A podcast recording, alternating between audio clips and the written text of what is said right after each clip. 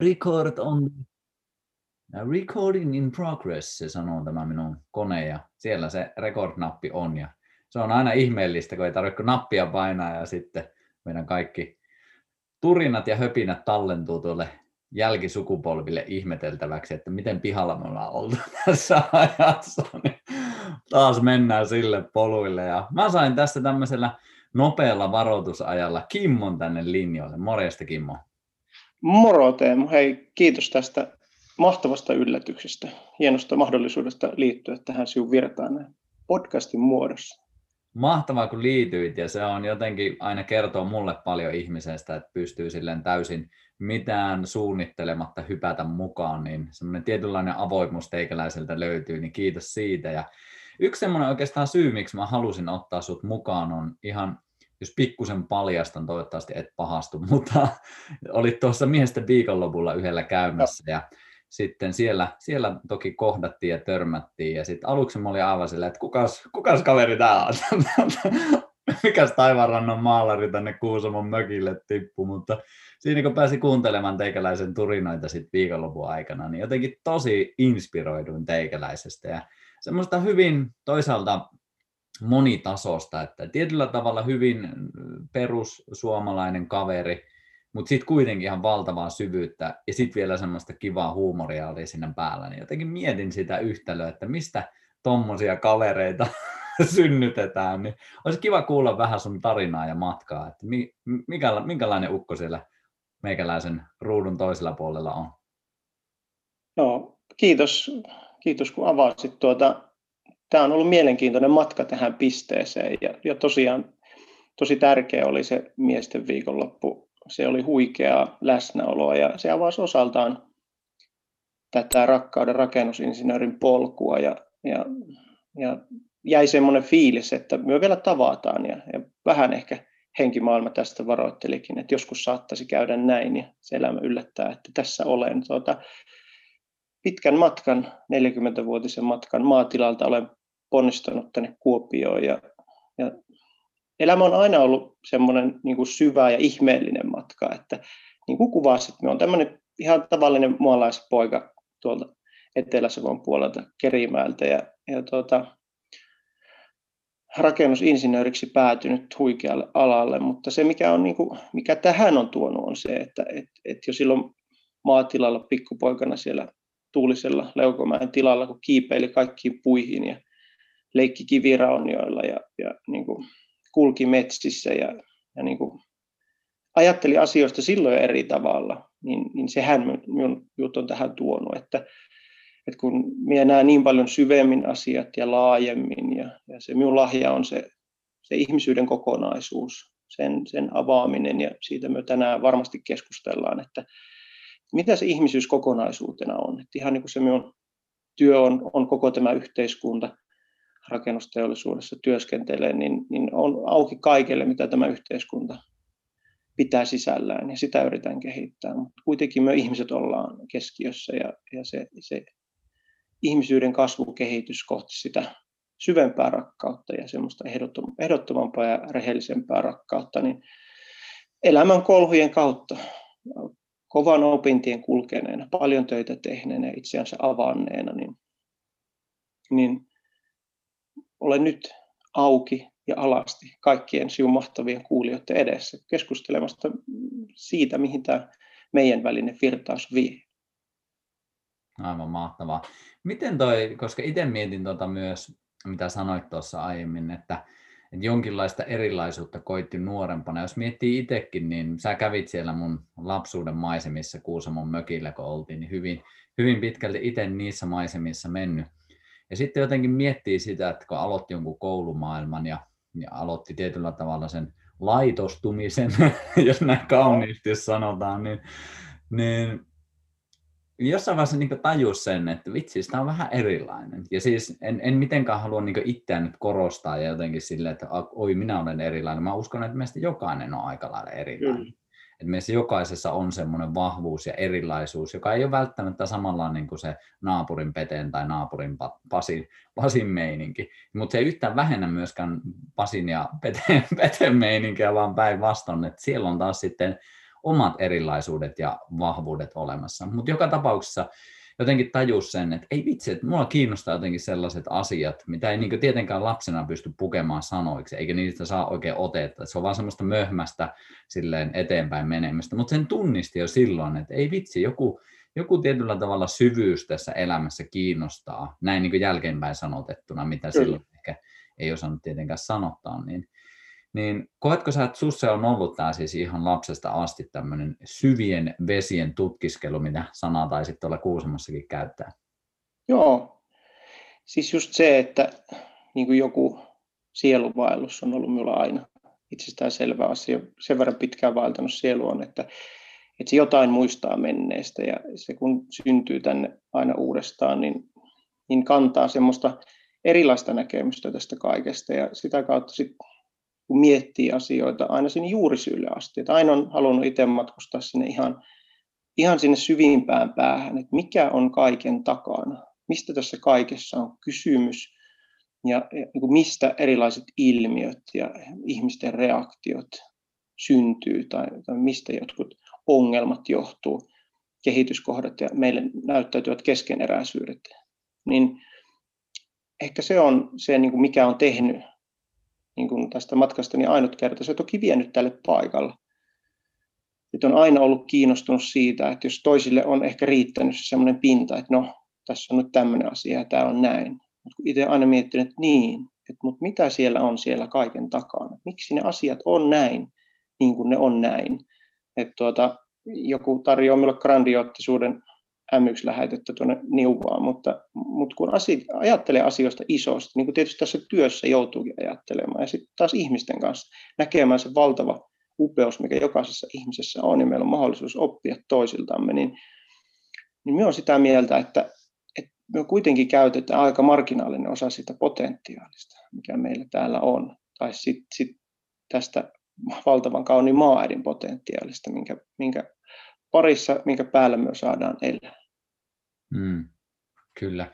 Koetko sä jotenkin, että se on yksinäinen polku? Koska jotenkin tuntuu, jos miettii, niin ehkä nyt ajat on muuttunut ja sitä niin keskustelua on monestakin teemoista ja syvyyttä varmasti löytyy, vertaistukea löytyy jokaiselle, mutta ei tarvitse mennä 10-15 vuotta taaksepäin, niin moni asia, mitä varmasti mekin tässä podcastissa nyt kosketellaan, niin jo termeinä olisi ollut aivan silleen, että what? Niin kuin, aivan niin kuin sekavia ukkoja, että vaihdetaan kanavaa ja pistetään muuta. Niin mä ainakin itse olen kokenut sitä jonkin verran, että se on myös aika yksinäinen polku.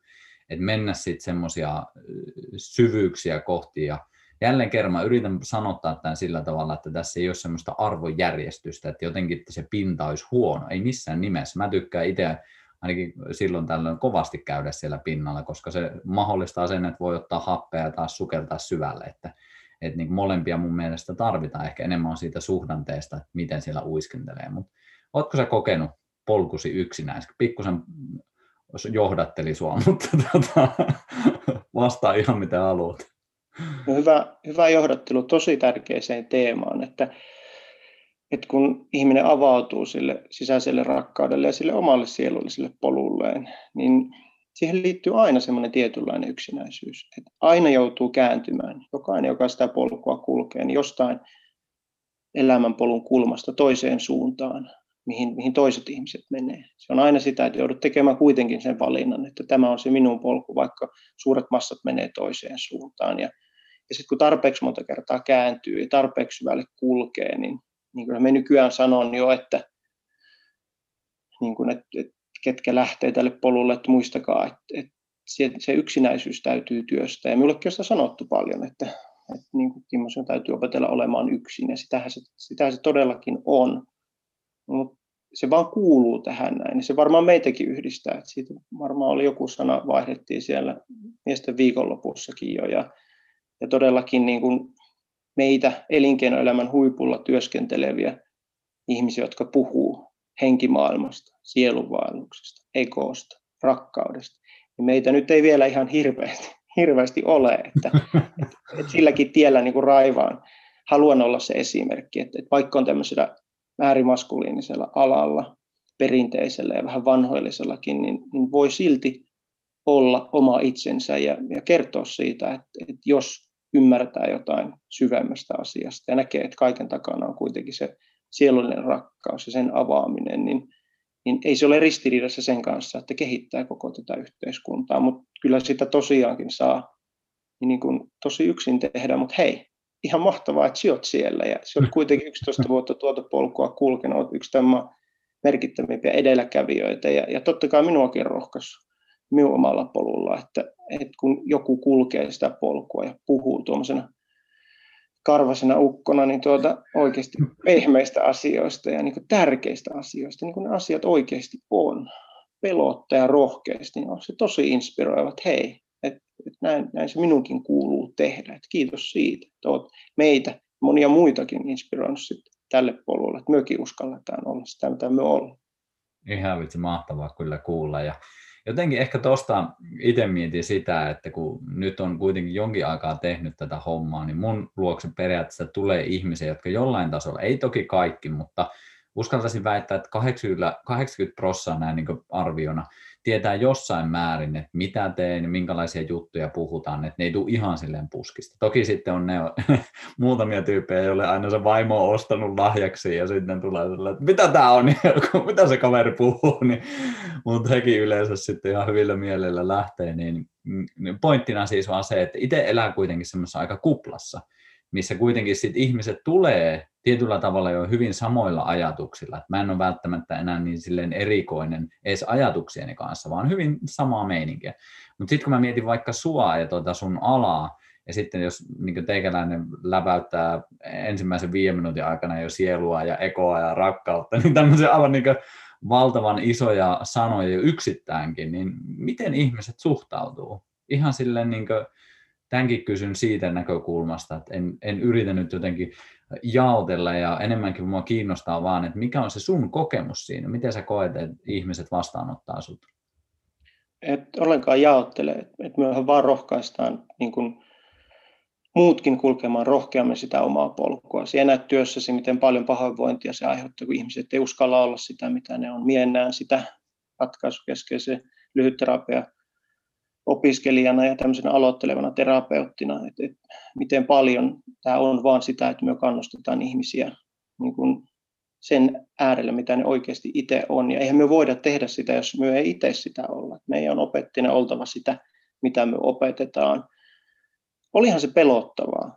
Siis totta kai sitä miettiä, että, että, kun tietää sen ristiriidan niin kuin oman alan ja, ja koko yhteiskunnan niin kuin välillä, että se hihulin leima, niin kyllähän se lyödään meihin saman tien, kun me suumme aukaistaan, mutta, mutta se on niin ollut uskomattoman hienoa havaita, että, että miten kuitenkin tulee sitä kannustavaa palautetta. Ok, paljon puhutaan semmoista varmaan, mitä en, en kuulekaan, mutta kaikki se, mitä puhutaan, se on kuitenkin muutosta johonkin suuntaan. Ja niin kuin positiivisinta tässä kaikessa on se, että, että vaikka vaihtelevasti otetaankin, niin, niin kuitenkin aina jotain muuttuu ja, ja niin kuin aina jonkinnäköinen jälki jää. Ja ihmiset selvästi ajattelee. Ne tulee sanomaan, että hei Kimmo, mekin on ajatellut, että pitäisikö. Ja niin kuin enemmän tulee paljon sitä positiivista. Että se on kyllä yllättänyt niin kuin tosi hienosti, että, että niin kuin tulee sitä positiivista. Ja, ja toki se on niin kuin, onhan se ihan loistava jäänmurtaja, että jos minua pidetään tämmöisenä, tämmöisenä tuota alan ylimpänä auktoriteettina ja sitten me läväytän jossain tilaisuudessa minun runokirjan kouraa ja lausun sieltä runoon, niin se muuttuu samaan tien sit se asenne. Ja, ja kun meitä on monta tällä alalla, että, että ei tämä ala ole vaan semmoisia vanhoillisia äijä, vaan täällä on paljon myös sitä semmoista maskuliinista herkkyyttä, joka onneksi tulee niin kuin koko ajan enemmän ja enemmän esille. Siihen myös tässä kannustetaan kaikki. Mm. Joo, ja mulle ainakin se on tosi inspiroivaa, että kun ei tarvitse tehdä semmoista rajoitetta itselle, että nyt kun mulla on esimerkiksi miehen keho ja samaistun miehenä olemiseen, niin ei se tarkoita sitä, että ettenkö mä voisi tehdä jotain elämässäni, joka tuntuisi oikeasti tosi kivalta. Et jos miettii, että on ollut joku kulttuurinen tai historiallinen leima, että miten vaikka mies, miten maskuliinisuus on nähty, niin eihän se tarkoita sitä, että niitä kaikkea pitää niin semmoisena raamatun opuksena pitää, että hei, noin on tehty sata vuotta sitten, niin näin mulla pitää nytkin tehdä. Että jos mun sydän oikeasti halajaa vaikka kirjoittaa tai tehdä hengitysvideon tai mitä tahansa, tosi simppeliä juttuja. Mutta just se, että miksei sitä tekisi. Että onko mm. ainoa syy jotenkin jättää tekemättä se, että, että mitä muuta ajattelee musta. Koska sehän on ihan äärimmäisen huono, koska aina joku ajattelee, että jos miettii sillä, että meitä on kahdeksan miljardia ihmistä täällä, niin mikä on se todennäköisyys, että me pystytään yhtään toimia ja tekemään silleen, että kaikki antaa sen niin hyväksyntäpeukun siihen. Ei se vaan toteudu. Että se on jollain tavalla myös elämän realiteetti, että jos me ollaan omia itseämme, niin jollekin se heijastuu aina jotenkin muuten kuin me ehkä itse koetaan se. Juuri näin, ja siinä on niin kuin kuitenkin tärkeää ymmärtää se, että mikä siellä on taustalla, että, että kun vaikka nyt omissa opinnoissa on niin kuin puhunut auki tätä näin, että, että mikä tässä minunkin jutussa on, että, että se on vähän niin kuin pelottavaa ja sanotaan, että, että Kimmo sun jutut menee ihon alle kokeneillakin terapeuttikollegoilla, niin, niin sitä on kuitenkin rohkaistu sit siihen, että hei, että no se on vaan hyvä, että se on myös mahdollisuus muutokseen, että se, se aina osuu johonkin ja, ja mihin se osuu, niin, niin kyllä minä puhuisin siitä ekosta, että se, minulle se kertoo, että sinä pyysit minut vieraaksi, niin kertoo, että sinun sielu on sinun ekoa vahvempi.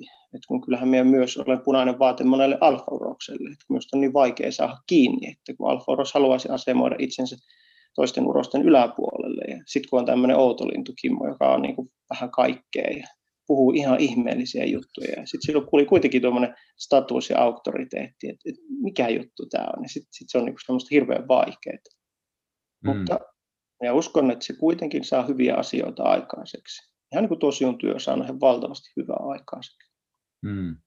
Mitä sä, sä sanoit tuossa, mm, että menee ihon alle, niin mistä sä luulet, että se johtuu?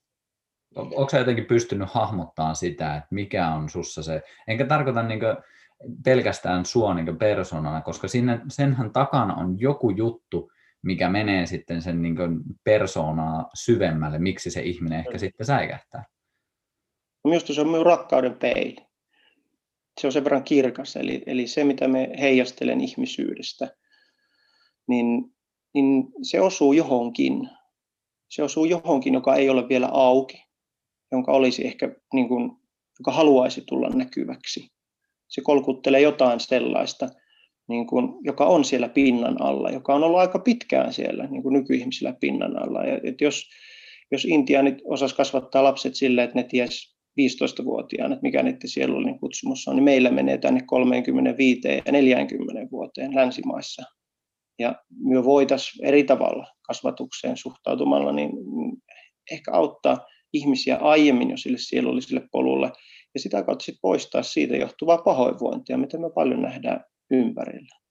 Et se niin kuin terminä, tietysti moni muukin puhuu rakkauden peilistä, mutta se mitä me heijastellaan toisille, mitä me heijastellaan tässä nyt sinun kanssa toisillemme, ja sitten kun se minun kanssa menee aina niin syvälle, että se menee just niin syvälle kuin se toinen ihminen on. Että en ole vielä tavannut sellaista ihmistä, jonka kanssa, joka, joka olisi liian syvällinen minulle, vaan yleensä se on just toisinpäin. Että, ja se on ihan hyvä niin, koska sillä tavalla saa ihmiset ajattelemaan jotain sellaista, mitä ne ei ole aikaisemmin ehkä tulleet ajatelleeksi.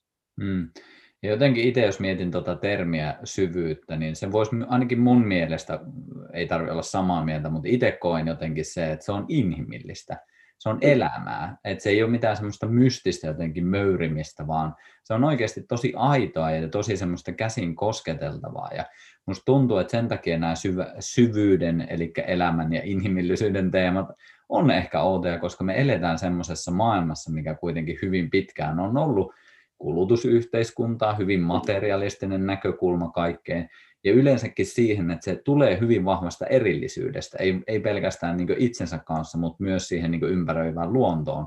Ja vähän silleen niin naapureillakin pitää olla se aita siinä, että ei vaan niin tule mitään. Että se on niin kuin, kaikessa jotenkin heijastelee se erillisyys, että minä olen erillisenä olentona täällä niin jossain vähän vieraalla vihamielisellä planeetalla.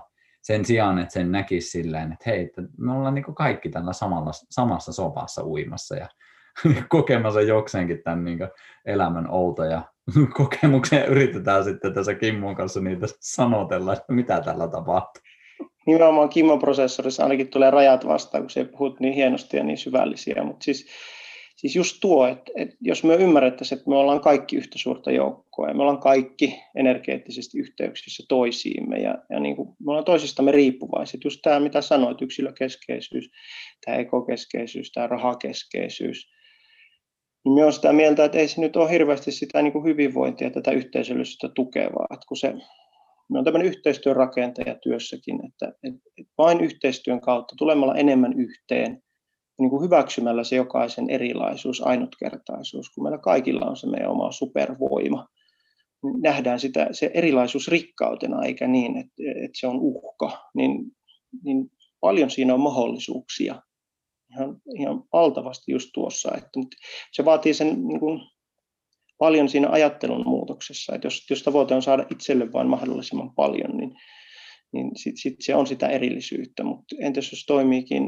osana, osana suurempaa joukkoa, mistä me on niin valtava ilo, niin just tässä näin, että kun me liityn tässä sun podcastissa niin kuin muiden hörheen joukkoon vielä näkyvämmin, olen siitä äärimmäisen ylpeä, niin, tuota, niin tuota, näin se maailma muuttuu ja, ja niin kuin meistä tulee enemmän yhtä. Mm. Joo, ja mitä itse on paljon puhunut omassa työssäni on se, että, että jos haluaa löytää sitä omaa jengiä näin niin kuin lainausmerkeissä, että jos haluaa löytää sitä omaa heimoa, niin kuitenkin ainoa tapa, miten se tode, tämmöisenä toteena tai semmoisena todellisena kokemuksena tapahtuu, on se, että sä oot oma itsesi. Että jos siihen yrittää jonkun ulkokuoren tuoda, niin sit se on itse asiassa estämässä niiden ihmisten tulemista sun elämään, jotka oikeasti ois sitä sun jengiä, jotka oikeasti arvostas ja näkisi sussa olevan kauneuden. Että se on jotenkin niin harmillista, ja totta kai mä oon itsekin elänyt sitä, että sit siitä py- pyrkii pitämään jotain sosiaalista kuorta yllä ja pyrkii pitämään jotain, no, mulla ei hirveästi ollut statuksia, mutta ne on ehkä statukset tullut aina sitten liikkumisen kautta, että minä osaan tätä ja minä osaan tätä, niin siinä on kuitenkin se statuspeli on hyvin, hyvin pitkälti ollut, että aina sitten vähän niin jonkun takaa, ja se on, ainakin oma kokemus on, että se estää sitten niiden oikeiden ihmisten tulemisen. Et se on aina jännittävää, se on aina pelottavaa, koska niin kuin säkin tuossa alussa sanoit, että olet alasti tässä. Et silloin on vähän sille, että sulla ei ole niitä kuoria siinä. Niin. Totta kai se on ymmärrettävää, että se on pelottavaa.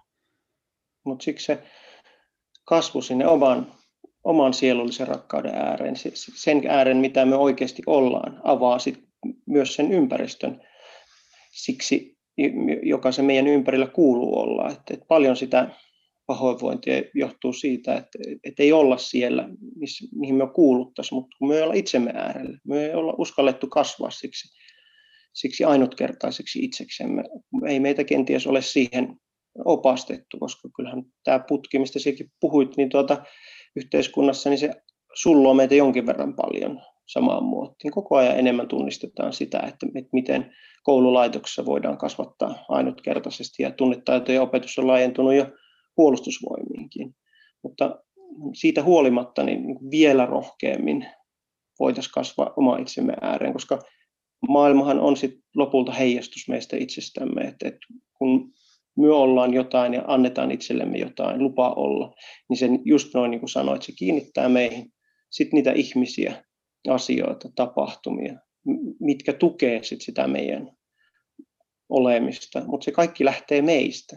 Se vaatii paljon rohkeutta niin kulkea sen oman itsensä äärelle ja, ja sitä kautta se lähtee se muutos sieltä itsestään. Tämähän siellä tiedät, sitähän siellä paljon rohkaiset omalla esimerkilläsi ihmisissä.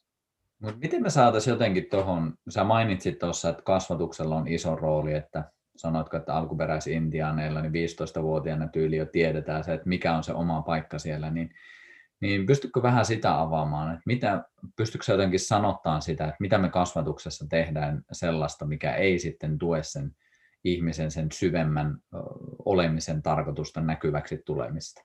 Nyt, nyt oli vähän paljon sanoja siinä, mutta... Ei, ei kun, ja, siis tosi hyvä nosto, koska siis se ongelma on se, että me kasvatetaan ulkoa päin, kun meidän pitäisi kasvattaa sisäänpäin sisältäpäin, eli siitä yksilöllisyydestä, ainutkertaisuudesta lähtien. Meillä on jokaisella täällä se ainutkertainen, tosi tärkeä paikka. Ei kaikista tule toimitusjohtajia, suurmiehiä, poliitikkoja, mutta jokaisella on tosi tärkeä paikka, vaikka vapaaehtoistyön, lähemmäisen rakkauden, perheen parissa. Ja rohkaista enemmän siihen ja nähdä sitä laajakirjosta ainutkertaisuutta. Ja niin kuin edelleenkin siihen, että vaikka nyt ei sielunvaellukseen uskoisikaan, mutta, mutta niin johonkin syvempään, mikä meissä on ihan tämän perustarvitseman ihmisyyden alla, niin, niin sitä tukien ja sitä tunnistaen ja sitä peilaten niin kuin toisille, toinen toisillemme. Ei niin, että meidän lapsista täytyisi kasvaa meidän unelmiemme toteuttajia, vaan, vaan me, meidän lapset on täällä meitä kasvattamassa ja, ja olemassa se seuraava mahtava sukupolvi, joka vie tätä ihmiskuntaa eteenpäin. Ja meidän tehtävä on niin kuin tukea heitä sillä ainutkertaisella polulla ja siirtää sitä viisautta, sitä, mitä me ollaan saatu, saatu sinne repaleiseen säkkiimme tällä, tällä matkalla, niin jaetaan sitä sitten heille. Ja, ja hyö jatkaa siitä, että ainakin omat lapset niin näyttää tosi hyvältä. Että sillä on kasvamassa tosi fiksu sukupolvi. Mm. Mun mielestä toi on kyllä niin tärkeä pointti, että haluan jotenkin alleviivata sitä vielä, että kuinka paljon me tehdään kasvatuksessakin. Ja välttämättä ei olla edes hereillä siitä, että meillä on itsellä joku toive, joka ei ole mm. välttämättä toteutunut tai se on edelleen siellä kytee, että minä haluan, että, että tämä jotenkin toteutuu. Sitten me vähän heijastetaan se siihen meidän lapsiin, että sitten minä haluan, että sinusta tulee tämä ja tulee tähän ja me pyritetään vähän tehdä samaa, mitä ehkä se yhteiskuntaputki tekee sitten myöhemmin, että me yritetään siihen meidän omaan putkeen saada sitä mahtuun. Ja siis mä oon ihan syyllinen kans tähän, että ei se ole ihme, että mun poika tuolla niin metikoissa menee ja ure, jumppailee mun kanssa vaikka ja mitä, että siinä on ihan selkeästi se, sitä mun projisointia myös mukana. Mutta se on ollut kiva myös tulla siitä enemmän tietoiseksi, että totta, että eihän mä voi tietää, mikä tätä niin lasta kiinnostaa. Ja, et sen sijaan, että mä yritän muovata sitä, niin mitä jos mä antaisin hänelle sen mahdollisuuden löytää sen? Koska enhän mä voi tietää sitä. Mulla on nämä omat niin kuin, hallusinaatiot ja niin nämä pään sisäiset höpinät täällä niin sekoittamassa tätä mun matkaa, että, että mieluummin, mieluummin mä en sekoita sen toisen matkaa näihin mun ajatuksiin, vaan enemmänkin että antaa sen löytää ne omat sekoilunsa sieltä. Tosi upeat hallusinaatiot, että, että niin kuin tätä lisää, että jos niin kuin, minulla on sellainen päällimmäinen ajatus siitä miesten viikonlopusta oli, että, että hei, tämmöinen pitäisi olla osana niin kuin varusmiespalvelusta, että otettaisiin yksi viikonloppu ja mentäisiin metsään ja oikeasti katkaista sitä niin kuin sukupolvien taakkaa, jota niin kuin myö miehet, niin kuin sotien jälkeiset sukupolvet, kaikki kannetaan jossain määrin. Ja niin kuin se, mitä teet, viet luontoon ja, ja liikunnan pariin, niin sehän on vaan upea vanhemmuutta. Ja jaksan uskoa, että ihan varmasti tuosta viisaudesta annat tarpeeksi liikkumatilaa lapsille sit löytää sitä ainutkertaista omaansa, erehtyä, kaatua, satuttaa itteensä ja sitä kautta sit oppia. Että kun se, niin kuin, jokaisen on ne omat kipuilunsa kuitenkin käytävä, mutta niin kuin, toki niiden perusasioiden äärelle meidän on ne lapset kasvatettava ja sitähän me tehdään luomalla rakkautta ja turvaa heidän elämään. Hmm. Hienoja sanoja kyllä. Miten sä, sä heitit tuossa aiemmin jo niin isoja termejä, että me voitaisiin nyt palata takaisin niihin. Sä puhuit tuossa sielusta ja sä puhuit ekosta, niin pystytkö vähän avaamaan, mitä sä tarkoitat noilla sanoilla? No joo, tämä dualistinen maailma, valo ja pimeä, jing ja yang ja, ja sielu ja eko, eli voima ja vastavoima. Kaikella on aina, aina vastavoima, niin, niin sillä sielullakin, joka, joka minun uskomukseni mukaan vaeltaa, niin on, on sitten vastinparina se eko. Voisi puhua vaikka, että, että se eko on tarvitseva ihmisyys ja se sielu on semmoinen rakkaudellinen ihmisyys. Vähän syvempi, mikä meissä on, että jos ei vaikka halua näitä termejä käyttää, niin se, se niin kuin ekohan syntyy turvaamaan meidän elämää osana muita ihmisiä silloin lapsuudessa ja ja tuota, kasvaa sitä vahvemmaksi, mitä, mitä enemmän turvaa me tarvitaan. Ja, eli sitä voimistaa sitten lapsuuden kaltoinkohtelut ja siellä varhaisessa riippuvuussuhteessa, ihmissuhteessa olevat asiat. Jos se onnistuu, niin sitten kasvaa tasapainoon ja, ja se ei ole niin iso, iso osa sit tiellä sen, sen sielullisen rakkauden kasvuyhteyteen. Eli sit kuitenkin meidän elämän tehtävä on minun mielestä jollain tavalla vapautua siitä tarvitsevan ihmisyyden vallasta, siitä osasta ihmisyyttä, joka tarvitsee koko ajan enemmän sitä huomiota ja rahaa ja valtaa ja ei koskaan saa sitä täyttymystä, on sen päälle, joka on oikeasti minulle sitä todellista. Eli kun minun maailma on siitä hassua, että siinä näkymätön on näkyvämpää, merkityksellisempää ja, ja sen takia ne hyvät teot ja kannustavat sanat on, on minulle niitä heijastuksia tuonne universumiin, jolla me omaa sieluani kirkastan ja, ja niin kuin tätä omaa polkua niin sitten väritän tulevaisuudessa. Että kun mä ajattelen, että, että ne hyvät teot sitten heijastuu meihin takaisin, niin ainakin minun elämä on kaikessa uskomattomassa upeudessaan tämmöisessä huikeassa sattumissa tänäkin lauantaina, niin heijastus siitä, mitä on itse piskonut tuonne universumiin, että kun pyrkii aina tekemään kaiken korkeammaksi parhaaksi ja siitä rakkaudesta käsin, hyvästä käsin, vaikka tämä oma elämä ei todellakaan ole helppoa. Että tämä on kyllä, kyllä tuota ihan sitä Ekon kanssa kipuilua, että joogeilla on nimikin tälle ajalle, mitä minä käyn, että se on sielun musta yö, kun se muovautuu, muovautuu omaksi itsekseen ja edelleen kamppailen se Ekon kanssa. Että kyllä minussakin se tarvitsevuus on ja, ja tuota, varmaan myös se huomionhakuisuus. Ja, mutta se, on, se on, alkaa olla koko ajan niin semmoisen tietoisemman silmän alla, että sitä huomaa, että mikä tulee sieltä, sieltä jostain tarvitsevuudesta ja mikä on sitten sitä aitoa halua niin kuin antaa itsestään ja, ja saada, saada asiat ympärillä loistamaan. Kaikki ihmiset, ketkä tähän minun vaikutuspiiriin tulee. Mm. Joo, ja ainakin itse fiilistelen sitä, että jos meissä on joitain järjestelmiä, otetaan nyt sen vaikka tarvitsevuus ja se, että me koetaan sitä, että niin minulla pitää saada nyt enemmän, jotta minulla olisi jotain, niin jotenkin aika absurdilta ajatukselta se tuntuu myös, että sen pystyisi täysin jotenkin hävittämään koko olemisesta.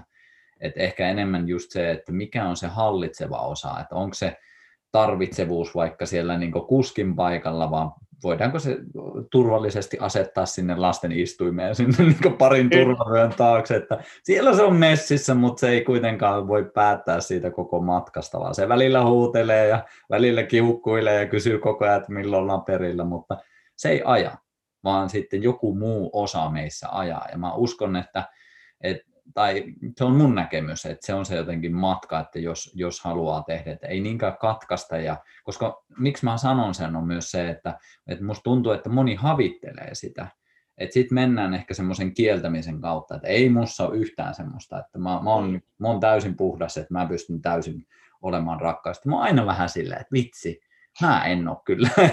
mussa on niin tietyt osat ja suurin osa ihmistä, ketkä mä näen, niin ilmentää jollain tavalla myös niitä tarvitsevuusosia. Et mä ainakin itse koen, että se rehellisyys siihen, että mitä meissä on, mahdollistaa sitten loppupeleissä kuitenkin vasta sen, että se ei ole enää se hallitseva osa meissä. Juuri näin. Ja, ja se niin kun, tätä mietin just kun tulin sinne miesten viikonloppuun, että kun kirjoitinkin blogiin, että, että just saattaa saada semmoisen kuvan, että, että sinulla on vahva eko, mutta mut se läsnäolo on, läsnäolo siellä oli aivan jotain muuta, eli se ihmisen läsnäolohan se, sen sitten paljastaa, että et, et onko se rakkauden lähettiläs, joka puhuu siitä rakkaudesta niin, että muut eivät pääse ääneen, vai onko se, se rakkauden lähettiläs semmoinen läsnäolon lähettiläs, niin kuin siellä miesten viikonlopuissa, että et siellä jokainen voi kasvaa oikeasti itsensä ääreen, koska siellä annat täydellisen tilan. Siellä opastat, ohjaat, oot riittävästi se, se viisas, joka, jonka ne ihmiset haluaa, ketkä sinne tulee sinun olevan, mutta anna täydellisesti sen tilaan, niin se on just noin, kun se hienosti kuvasit sitä, että silloin se, se tarvitsevuus, äh, se huomion keskipisteenä oleva teinime, niin kuin itselläkin se on aikaisemmin ollut sitä ja paljon on ollut sitä, niin, niin se ei ole sitten ohjaksissa, mutta ei myö tosiaan sitä irti päästä, että minä en ihan usko siihen, että se valaistuminen on se meidän elämän tarkoitus, vaan, vaan se niin kuin kivu keskellä se rakkauden valitseminen, niin se, se on se meidän niin elämän tehtävä, että, että suotta me käperrytään itseämme, kun ei myös sitä kipua päästä kuitenkaan. Mm, aivan, hienosti kyllä sanon. Miten sitten toi, mä huomasin, että sä olit kirjoittanut jonkin verran tuosta kivusta tulee mielen kärsimys, että sä olit jonkin verran siitäkin kirjoittanut, niin voitko vielä avata vähän sitä? Mä en muista ihan tarkkaan millä nimellä.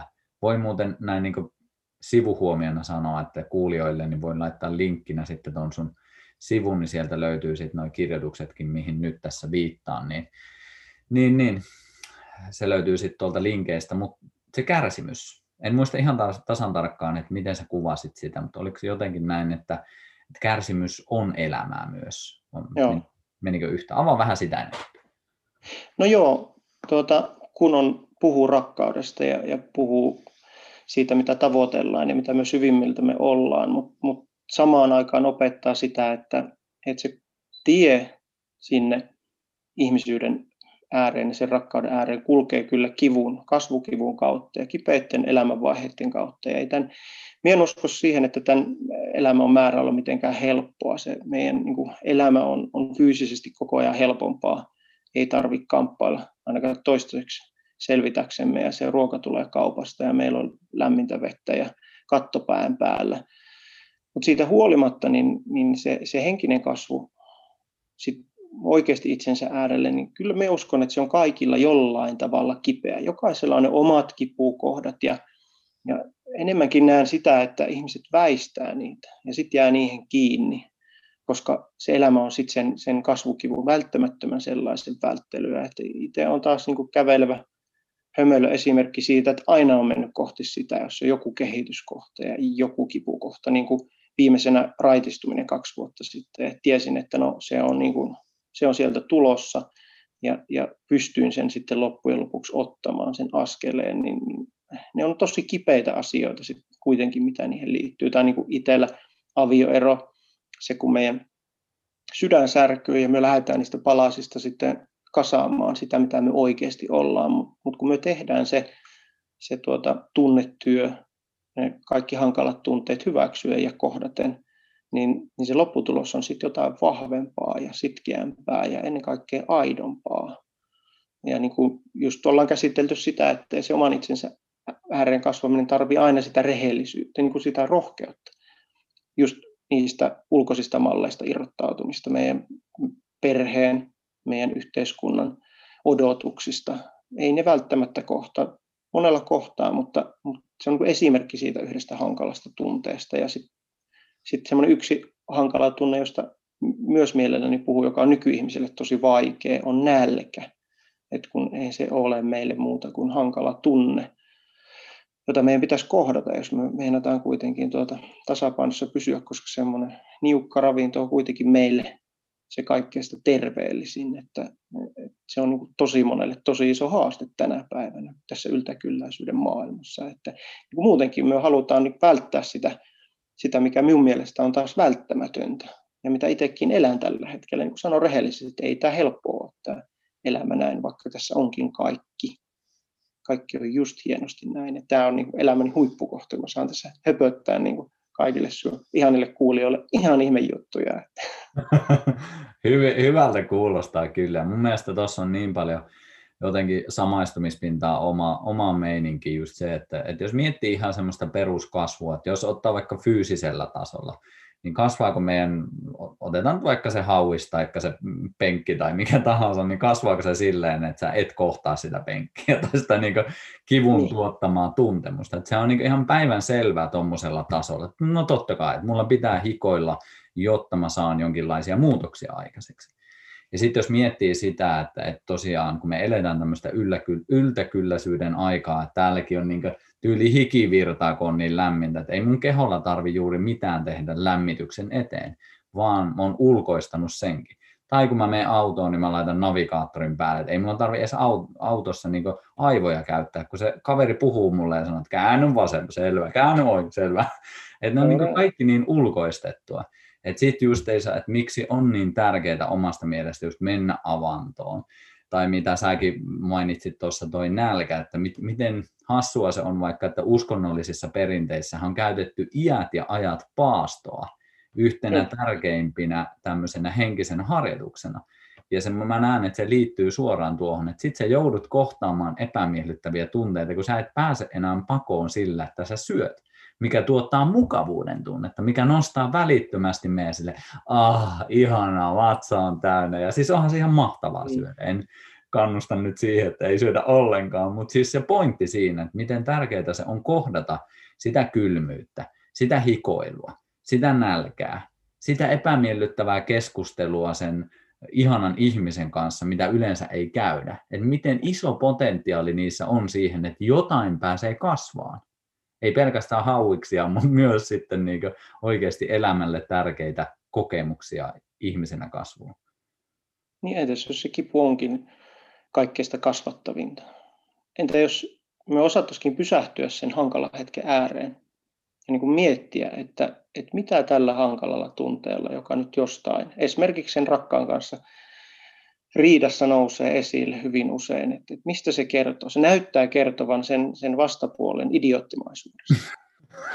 Mutta jos me pysäyttäisiin, että mietitään, että mistä tämä niin oikeasti tulee ja ymmärrettäisiin vaikka tunnelukkoja ja totuttuja mekanismeja, mitä meidän mielessä on, ja päästäisiin niin niiden äärelle ja käytettäisiin tätä yltäkylläisyyttä vaikka sitten sinne terapiaan tai pariterapiaan, että, että oikeasti maksettaisiin vähän ammattilaisille puolueettomalle kolmannelle osapuolelle, joka, joka, jonka kanssa niitä asioita voi keskustella, jos kumppanin kanssa keskustelu on haastavaa, niin siinä on aina mahdollisuus siitä tienviitasta, siitä hankalasta tunteesta ottaa uutta suuntaa elämään sen sijaan, että aina, aina lähtee ovet paukkuen tai aina tosiaan niin kuin tyydyttää sen nälän, orastavankin nälän syömällä. Välttää sitä liikuntaa, kun se on niin epämiellyttävää tai, tai ei mene sinne avaantoon, vaikka sen terveyshyödyt on kiistattomat, kun se tuntuu niin epämiellyttävältä se kylmä. Et, et, et tosi hienoa haastamista ja tosi hienosti herättelet näitä ajatuksia ihmisissä. Ja huomaa, huomaa minunkin tuttava piirissä on sinun innostamia avantouimareita. Asuu ja uppoo. No niin, mahtavaa. Toi on kyllä, meni pasmat sekaisin nyt, kun innostuin niin paljon, että siellä on joku aloittanut avantouinnin, mutta äh, joo, siihen haluan vielä palata, koska jotenkin niin itsekin tunnistin tuossa ihan tällä viikolla semmoisen, niin toi mitä sanoit tuossa, että miten helppoa se on syyllistää se kumppani siinä. Ja erityisesti silloin, kun me ollaan siinä loukkaantuneessa tilassa, niin siellä on niin semmoinen pikkupoika tai pikkutyttö tai pikkulapsi, whatever, kellekin se on, niin se on niin siinä kohdassa vaikea myöntää, että minä tarvitsen jotain muuta, koska on siinä erillisyyden kokemisessa, että, mm. että niin kovasti haluaa sen, että mutta kun tämä on sun syy, mutta kun tämä on mm. sun syy, koska sitten jos tämä on sun syy, niin mä oon jotenkin oikeassa ja sitten mä saan sen huomioon ja sitten mä saan sen niin jotenkin lepyttelyn siinä. Ja se on itsellekin hauskaa, että niin kuin mä niin, niin kuin sanoin tällä viikollakin havahduin siihen, että mä niin, kuin, niin kovasti haluan niin kuin etsiä siitä kumppanista niin ne syyt. Ja sitten samaan aikaan mä niin tiedostan, että mitä sä teet mun pakeinen, mitä sä nyt niin pakenet tuossa, että miksi, miksi sä et voi vaan myöntää. Ja jotenkin se havainnointi siinä, että sit kun on semmoisessa haavoittuneessa tilassa, jossa helposti sit se eko tai persona tai pikkulapsi ottaa vallan, niin siinä tilassa on tosi vaikea päästää siitä irti, että ei tämä ole sen toisen ihmisen vika. Koska sitten jos päästään siitä irti, niin jotenkin siinä on sitten vähän tyhjän päällä siinä, että no hetkinen, eikö tässä olekaan kenenkään vikoja, vaan voisiko se olla se ratkaisu siihen, että mä avaudun sille epämiellyttävälle tunteelle, joka mussa on, ja voi vitsi, se on edelleen vaikeaa, koska se ei ole ollut semmoinen automaattiohjaus, mihin vaikka itse on lapsuudessa tottunut, niin ihan samalla tavalla täälläkin kamppaillaan niin perusasioiden äärellä, mutta se on vaan kiva huomata se, että, että kun mä oon haavoittunut, silloin mulla, silloin mulla on vaikea myöntää, mutta heti kun mä pääsen vähän siitä pitemmälle, vähän siitä yli siitä, että se ei ole enää hallitsemassa, niin sitten se on aina tosi selkeää, että ei vitsi, tämmöinen tarve, tämmöinen toivehan mulla on täällä, mitä mä en vaan osannut sanottaa tässä. Ja se on upeaa, kun suomalaiset miehet pystyy tuohon noin. Ja se on, se on niin tosi upeasti kannustat ihmisiä just tuon äärelle. Ja, ja nimenomaan sen, sen pienen lapsen, jota me sisällämme kuitenkin ollaan, se pieni lapsi siellä meidän sisällä haluaa olla turvassa. Ja meidän pitää pystyä luomaan sille se turva ja, ja nimenomaan rakentaa se myös niissä hankalan, hankalien tunteiden hetkissä. Et sitä, mitä voimakkaampia tunneihmisiä me ollaan, niin totta kai itsekin semmoinen olen, niin niin tiedän ihan tasan tarkkaan, miten haastava se on se silloin, kun me romahetaan sinne pohjalle ja silloin, kun tuntuu, että koko maailma ei meitä kuule ja me lähdetään puolustautumaan ja, ja kaikki ne haitalliset mekanismit aktivoituu. Miten vaikea silloin on oikeasti jarruttaa ja alkaa puhumaan lohdullisia sanoja sille, sille pelokkaalle pikkupojalle meidän sisällä, että hei, ei ole mitään hätää, että, että nyt on vaan tämmöinen, opin hetki, että pysähdytään tähän, ei paeta ja kaikki on hyvin. Ja, ja toki siinä auttaa sitten, jos meillä on niin toinen ihminen siinä,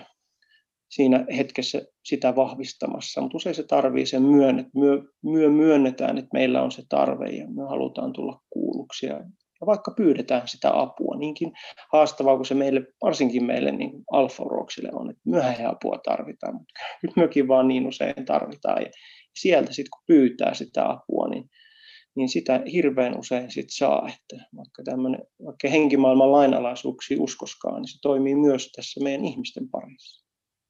Kyllä, joo, ja se on tosi tärkeää, koska eihän me olla yksin tällä ikinä vaelleltu, että tämä on niin tämän hetken vaan erillisyysilluusio, mitä me tässä trippaillaan tyylisesti. Juuri näin, hyvin sanottu.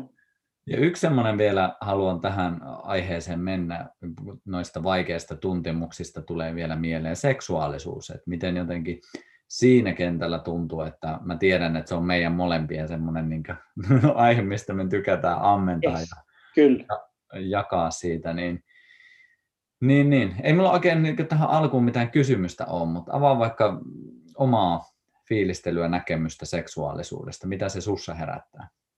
No joo, seksuaalisuus on, on minulle se viides taso siellä ihmisyyden tasoissa. Puhun, yritän yksinkertaistaa äärimmäisen monimutkaisia asioita ja puran ihmisyyden viiteen ihmisyyden tasoon, niin, niin minulle se seksuaalisuus on yksi taso, että minulle ihmisyys ei ole vaan sitä, että me ollaan psyykkis, fyysis, sosiaalinen kokonaisuus, niin kuin meille lukion tunnilla opetettiin, vaan minä uskon siihen henkisyyteen ja sitten minä haluan nostaa sen seksuaalisuuden – sen jumalaisen voiman, sen energian, joka meissä on, niin omaksi ihmisyyden tasokseen, koska niin paljon näen sitä, että kun me sitäkin padotaan, niin kuin me padotaan sitä meidän koko ihmisyyttä, padotaan sitä meidän ainutkertaista jumalaista voimaa, mikä meidän sisällä on, niin, paljon siitä meidän niin pahoinvoinnista ja hukassa olemisesta johtuu myös sieltä, että, että me ei voida niin kuin myöntää sitä, mitä me oikeasti ollaan halutaan, eikä, eikä osata ilmentää sitä herkkyyttä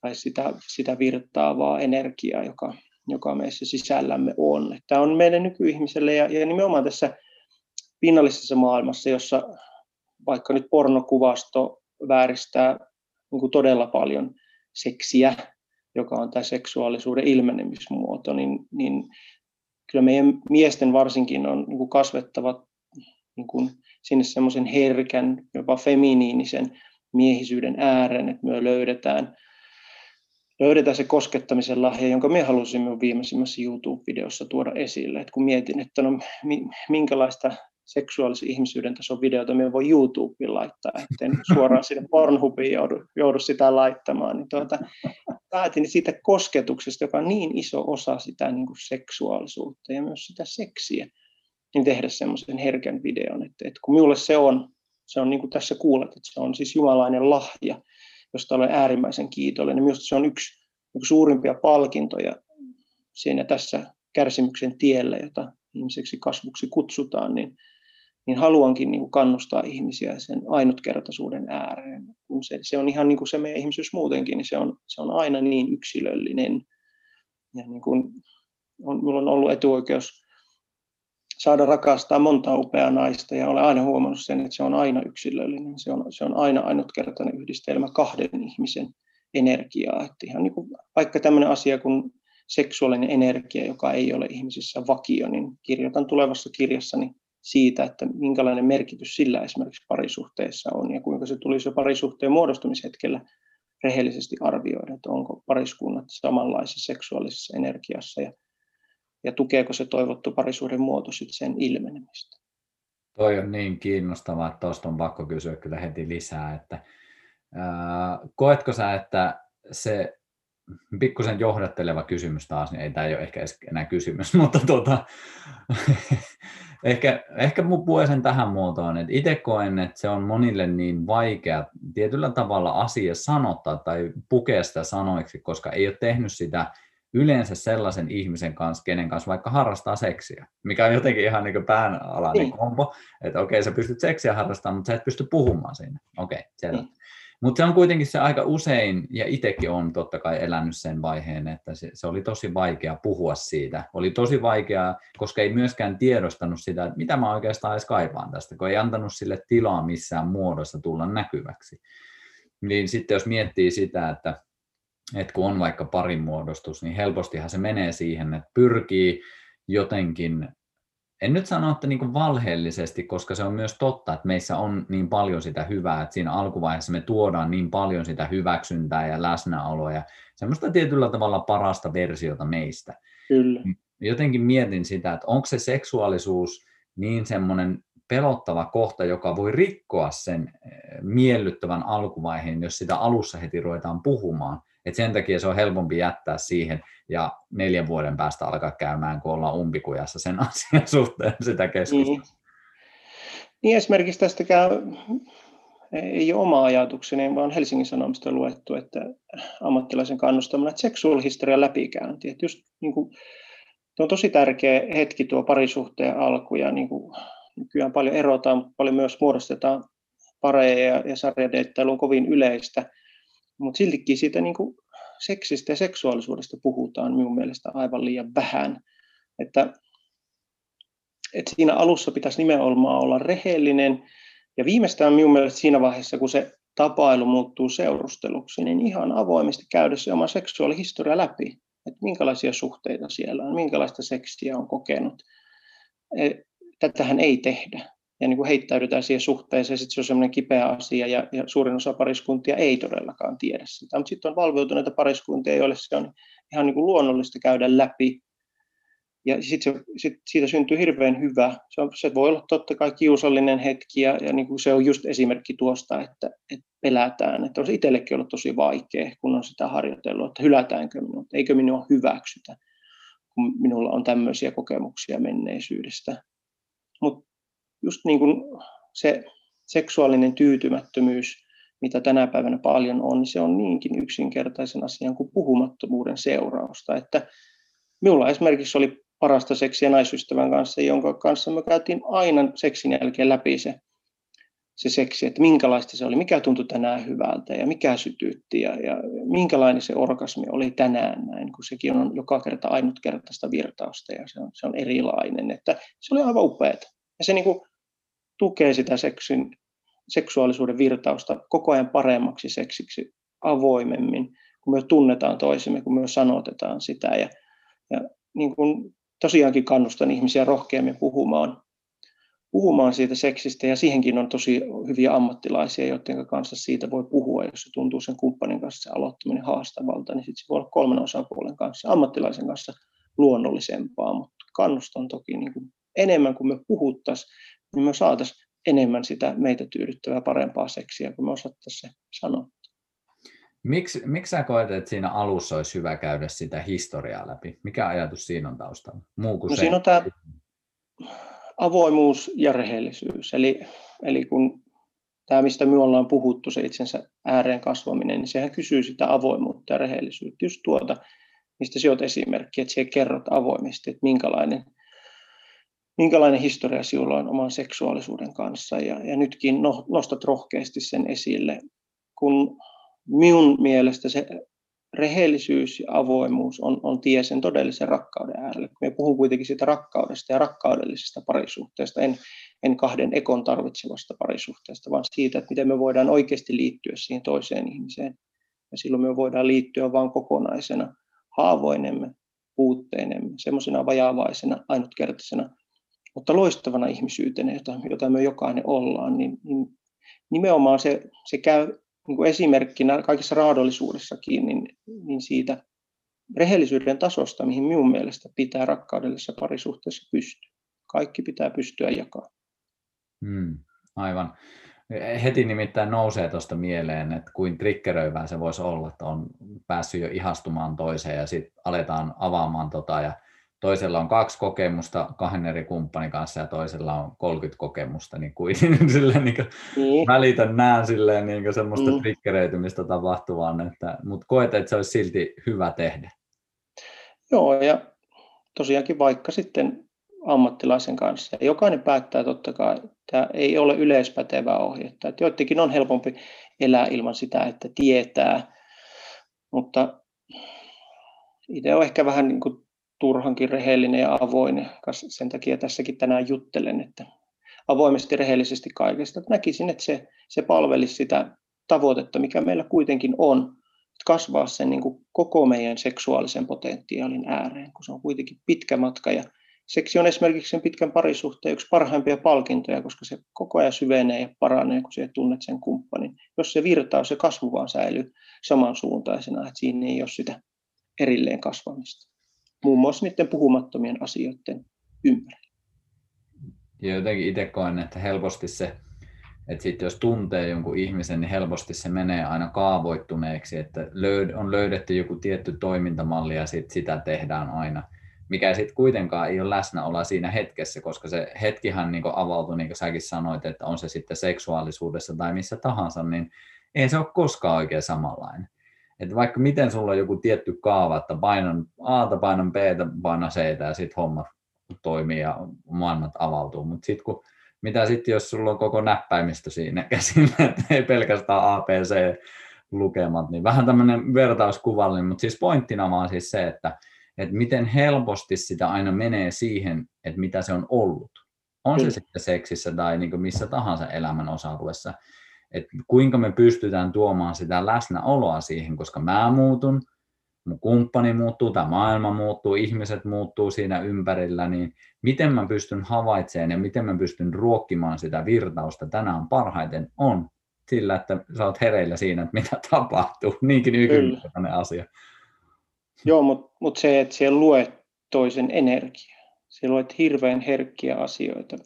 Että mihin se kosketus sinua ohjaa. Niin kuin niinkin herkkä mies kuin miekin on, niin onhan se tosi haastavaa, että, että kun tosiaankin se seksi on aina ainutkertaista, että, että ei ole semmoista, vaikka miekin kirjassani yritän avata sitä A, B ja C-nappulaa, että mistä kannattaa painaa, että, että se naisen seksuaalisuus herää kaikkeen siihen loistoon, että, mutta se on siltikin vaan ihan pintaraapasu siitä ainutkertaisuudesta, jota se jokainen seksikerta on, oli se sitten vaan koskettamista.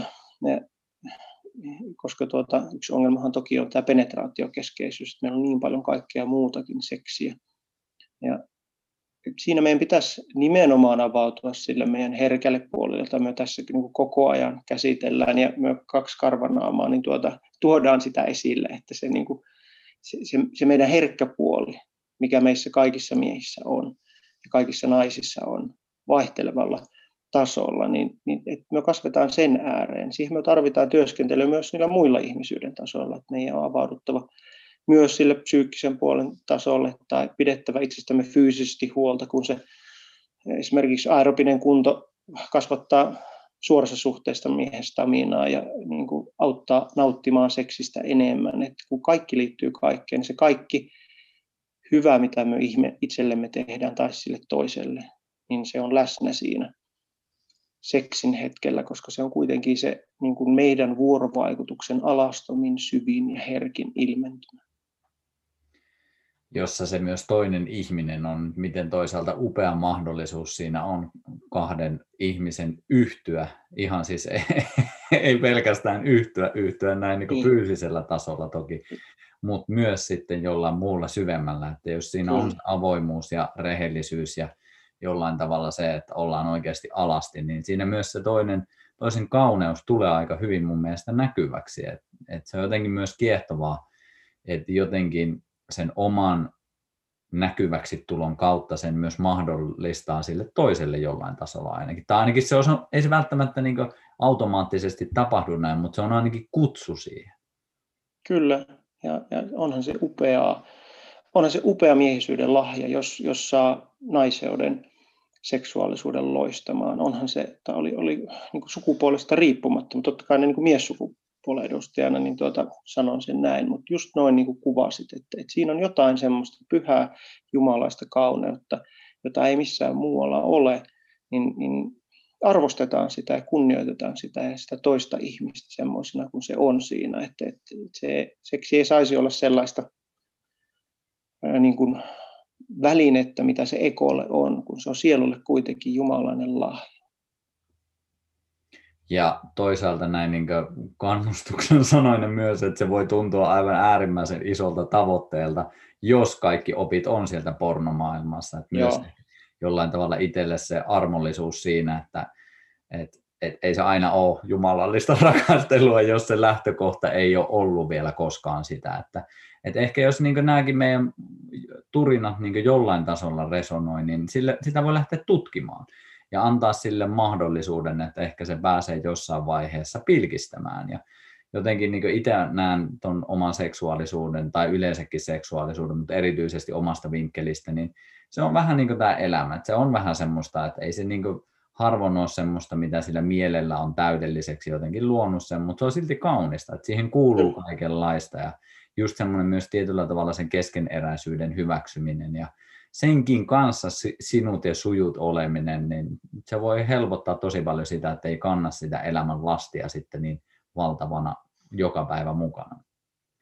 Ja niin kuin seksissä, se, varmaan se yksi tärkeimpiä vinkkejä on se odotuksesta vapaana pysyminen. Eli kyllähän niin kuin seksiin ladataan odotuksia, jos sitä jommankumman pariskunnasta puolisoista mielestä liian vähän on, niin sitten ne odotukset kasvaa liian isoiksi. Ja, ja siinä just se, että et, se ei-tietämisen tila on siinä seksissäkin hirveän hyvä, että, et me ei tiedetä, mihin se menee. Ja, niin kuin, ei edes sitä, että saadaanko tänään niin kuin orgasmia, johon, johon miehelle liittyy ejakulaatio. Että se, se ei, ei olisi semmoista käsikirjoitusta, että tänään on tarvetta tällä tavalla, näin tämä menee. Just niin kuin kuvasit hyvin sitä, miten helposti se urautuu, vaan, vaan pysyttäisiin semmoisessa virtauksessa ja, ja niin kuin hyvä aloittaa vaikka siitä rakkauden rakennusinsinöörin kosketusvideosta. Että siitä vaan sen herkkyyden äärelle. Se on ihan loistava video. Mä laitan senkin linkkinä tähän. Mä nimittäin katsoin sen. Mun mielestä se on ihan tosi kaunis video kyllä. Että Kiitos. Ehdottomasti suosittelen kuulijoita, jotka on vielä pysynyt näiden karvaturien matkassa tänne asti, niin tsekkailemaan. Löytyy YouTubesta ja linkki tuosta alhaalta, niin käy ihmeessä tutustumassa koskettamisen maailmaan ala rakennusinsinööri, ra, rakennu, rakkauden rakennusinsinööri Kimmon johdolla. Jes, kiitos. Ihan mahtavaa. Aivan huippua kyllä. Hei, iso kiitos teikäläisille. On ollut kyllä mahtavaa, mahtavaa tulista. Ja mitä sanoin tuossa ennen kuin laitettiin nauhoitusta päälle, että mä jotenkin koen, että sulla on, sulla on hyvin semmoinen koskettava ja jotenkin sun, ei pelkästään sanat, vaan jotenkin se resonanssi, millä sä puhut, niin siinä on jotain tosi semmoista parantavaa ja sen ainakin itse fiilistelen sitä tosi paljon, että en, en, en kyllä koe, että siinä on mitään uhkaavaa näin niin miehellekään, vaan päinvastoin, että kutsuvaa ennen kaikkea jotenkin siihen yhteiseen kokemukseen, mikä ei tarkoita nyt meidän välisessä suhteessa välttämättä seksuaalista temmellystä. Mutta ei sitä tiedä koskaan. Ei, never say never. mutta tuota, se on silti semmoista, mikä kuitenkin koskettaa tosi hyvä, syvälle ja se tuntuu tosi hyvältä. Kiitos. Kiitos kaunista sanoista. Ja sitten meitä on kaksi, että niin kun, se on upeata tuo työ, mitä teet ja, ja, ja kosketat paljon suurempaa joukkoa ihmisiä ja, ja kannustat ja autat niitä ihmisiä oman itsensä ääreen. Se on tosi upealta tuo työ ja niin kuin, tosiaan iso iso kiitos, että sain liittyä täksi hetkeksi jakamaan tätä virtausta. Tämä on esimerkki siitä, mistä me puhuttiin, että eipä meillä käsikirjoitusta ollut. Minusta aika niin kuin upeissa vesissä kuitenkin matkusteltiin ja, ja tosi, tosi hienoja sanoja siltä kuulin ja, ja niin kuin jaksan uskoa, että ja tiedänkin, että se, mitä sinä teet, niin se, se on tosi merkittävää tosi monelle ja toivon, että entistä suuremmalle joukolle ihmisiä jatkossa, että kun jaksan uskoa, että me kuitenkin kasvetaan tämän ääreen, mistä me tässä ollaan puhuttu ja, ja todellakin meidän miesten on kasvettava sen ääreen, jota sie, sie meille opetettiin meidän kaikkien ihmisten sen hyvinvoinnin ääreen, josta sie niin paljon ymmärrät. Että kiitos kun jaat tuota viisautta ja kiitos kun sain täksi hetkeksi siihen viisauteen liittyä. Kimmo, iso kiitos. Kauniita sanoja tippuu siellä. Mä voisin jäädä kuuntelemaan loppupäiväksi näitä sun sanoja tänne, mutta myös. mä päästän sut menemään. Mutta kerro ihmeessä, sä mainitsit, laitetaan tosiaan sun nettisivut, laitetaan se YouTube-video, mistä puhuttiin tästä. Mitä muuta? Mistä sä haluat, että ihmiset löytää sun juttuja lisää? Seuratkaa blogia ja tuota, tosiaan ne YouTube-videot, niin ne varmaan se tärkeä juttu totta kai Instagram-feedi on semmoinen, että siellä joka viikonloppu yritän jotain kannustaa näin. En ole todellakaan yhtä ahkera kuin Teemu, ihailen Teemun ahkeruutta, että mies painaa tuota todellakin isosti kutsumustaan, että, että on paljon laiskempi päivittämään, mutta harvakseltaan tulee syvää ja hyvää juttua ja, ja jos se yhtään resonoi, niin olen äärimmäisen kiitollinen. Mahtavaa. Iso kiitos Kimmo, oli mukava tavata, vaikkei fyysisesti samassa tilassa, mutta kuitenkin jollain muulla tasolla tässä kohdattiin. Niin iso kiitos ja toivottavasti edelleen törmäämme. Erityisesti mä odotan meidän isojen tuntureiden vallotusta ja laitetaan jalkaa ja skimpataan. Me vielä nähdään. Kiitos tästä työn iloa ja kaikkea hyvää rakkautta kaikille kuulijoille. Seuraavan kertaan. Hyvä. Morjens. Moro. Moi.